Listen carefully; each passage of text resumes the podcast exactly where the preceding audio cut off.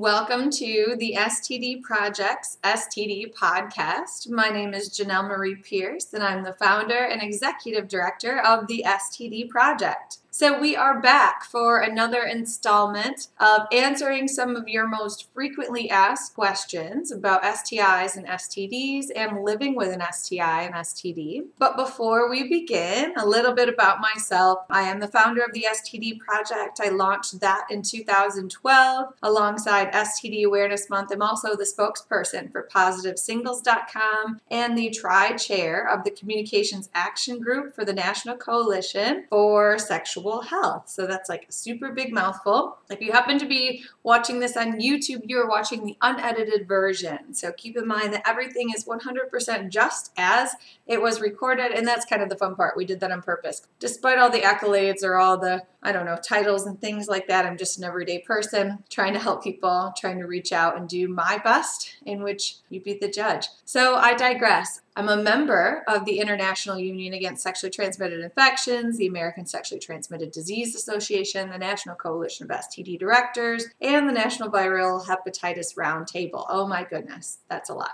You may have seen some of my work and some of the things that I've done, maybe my face somewhere, like the Washington Post, Cosmo, Kinkly, Planned Parenthood, Pornhub. I've written for all of them, done interviews, done a lot of outreach work in the last few years, had a podcast previously. So you look on iTunes, Stitcher, Podchaser, Google Podcasts, basically anywhere you want to listen to a podcast, you will see our old podcasts as well. So you can kind of get a feel for what we used to do as opposed to what we're doing now. Really similar, super short podcasts intentionally, um, mostly because my attention span is short and I get sick of hearing myself talk by myself. That's boring to me. I really give props to people who can do long podcasts, especially by themselves or without somebody that they're interviewing. We do interview people too, though. So if you'd like to be an interviewee, a participant on the podcast, let us know. I digress. So without further ado, today's podcast is about you probably have an STD. Cheers to that. Yeah, you probably have an STD, or all of your friends have an STD, or your family. Basically, many people that you know have an STD. Nobody's talking about it. And we're going to talk about why, why that's the case, and why you're like, absolutely not, I don't have an STD, unless you actually are like listening to us because you're STI positive. But if you just happen to land on this on YouTube and you're like, who is this chick and how dare she say that, uh, the likelihood is actually higher than you not having an STD at all.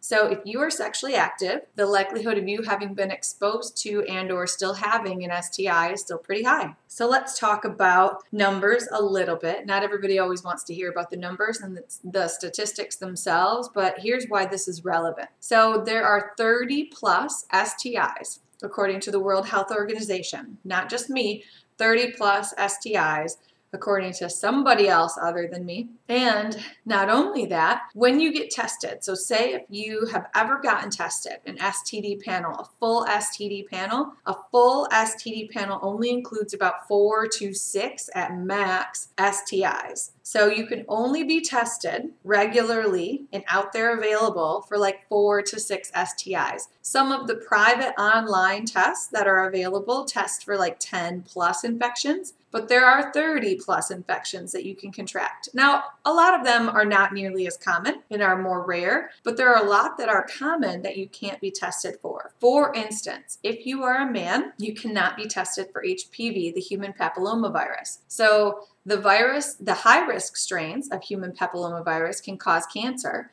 cervical, penile, throat, etc., and you can't be tested to see if you even have that at all. You cannot be tested. There is no test for you. So if you are a male identifying person, person with male genitalia from birth, I should say, is how that would that would work because if you are a male identifying person but you still have a vagina, you can actually get a, a test, a screen for HPV, but only if you have a cervix that's one infection, right? So that's one infection that's super, super common. The majority of all people by the age of 50 will have contracted HPV at some point in their lives. Now, a lot of people won't know this because your body oftentimes will take care of the virus. HPV is a virus, the human papilloma virus, and your body will clear it on its own. But for the folks that don't clear it, it can be either low risk or high risk. The low risk strains cause genital warts, and the high risk strains can cause cancer, can cause cancer. Now, if you have a high risk strain, it doesn't necessarily mean that that's going to lead to cancer, but that is a possibility, a slim possibility. It's fairly unlikely, even if you have a high risk strain. So it's not like the doom and gloom of the world people are like, oh my gosh, I have this high risk strain, I'm going to die. And that's not necessarily the case at all. So we're talking about HPV specifically. That's one infection. That's one infection that there's not a test that's readily available for. Even if you are a woman identifying person with a cervix and a vagina, if you regularly get a pap smear, they don't test for HPV. So a pap smear tests for abnormal changes on your cervix, abnormal cell changes. It doesn't specifically test for HPV. So if you don't have any abnormal cell changes, then you still may be carrying the virus, but it has not caused abnormal cell changes at that time. If you have abnormal cell changes, if you have an abnormal pap smear, then that means 99.9% sure it's HPV. So if you've had an abnormal pap smear, chicks, that means you've had HPV. Most people are like, oh, all of my girlfriends have had an abnormal pap smear at one point or another. That just means we had to go in for a pap smear more regularly. I've had them too. That means you actually had an HPV infection at some point and they were monitoring it to see if your body took care of the virus and fought it on its own or if it would progress into additional cell changes and problems related to high risk strains. Now, the low risk strains, genital warts, you can be a carrier. You can have the low risk strains of genital warts and not actually have genital warts, so not have visual warts that you can notice and things like that. You may have contracted that from a partner. So let's go backward. This is one infection that I'm talking about, one of 30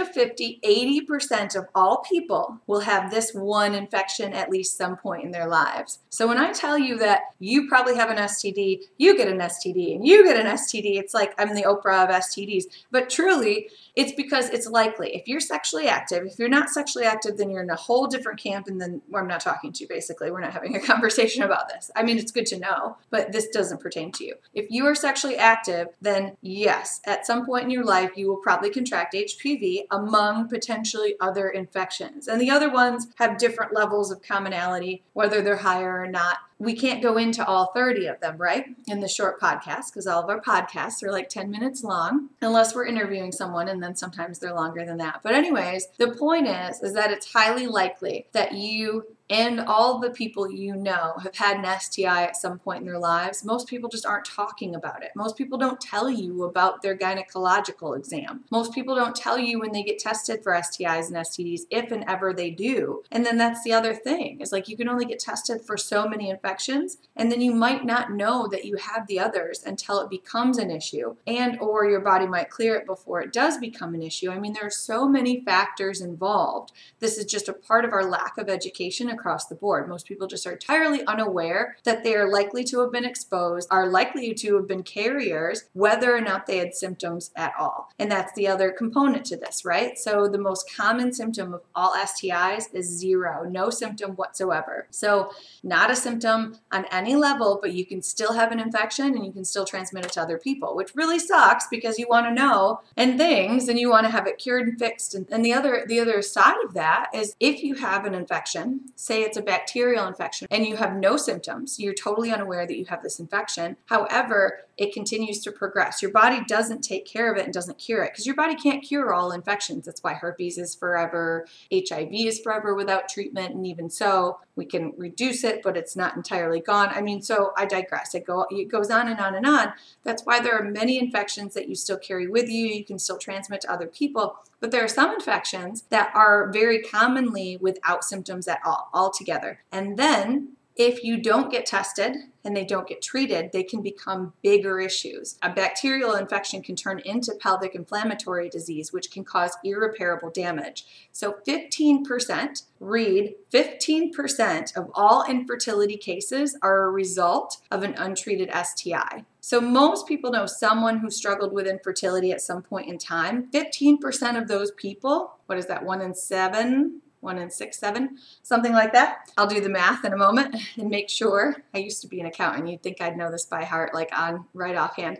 Anyways, everyone knows someone who has had some sort of experience with infertility, and then 15% of those people it's a result of STDs. Now, they probably aren't going to tell you that, and they might not even know for sure. I mean, that might not be communicated because there's a whole nother podcast that we'll talk about later about why doctors don't tell you these things, why you don't know that your abnormal pap smear is an STD, why nobody says, like, oh yeah, your abnormal pap smear, it's fairly normal because so many people get abnormal pap smears because so many people get HPV. Nobody's telling you that. So, yeah, so you probably have an STD or you have had an STD or someone you know has had an STD, and it's okay. It's pretty chill. It's not a big deal. Thanks so much for joining us today for our podcast.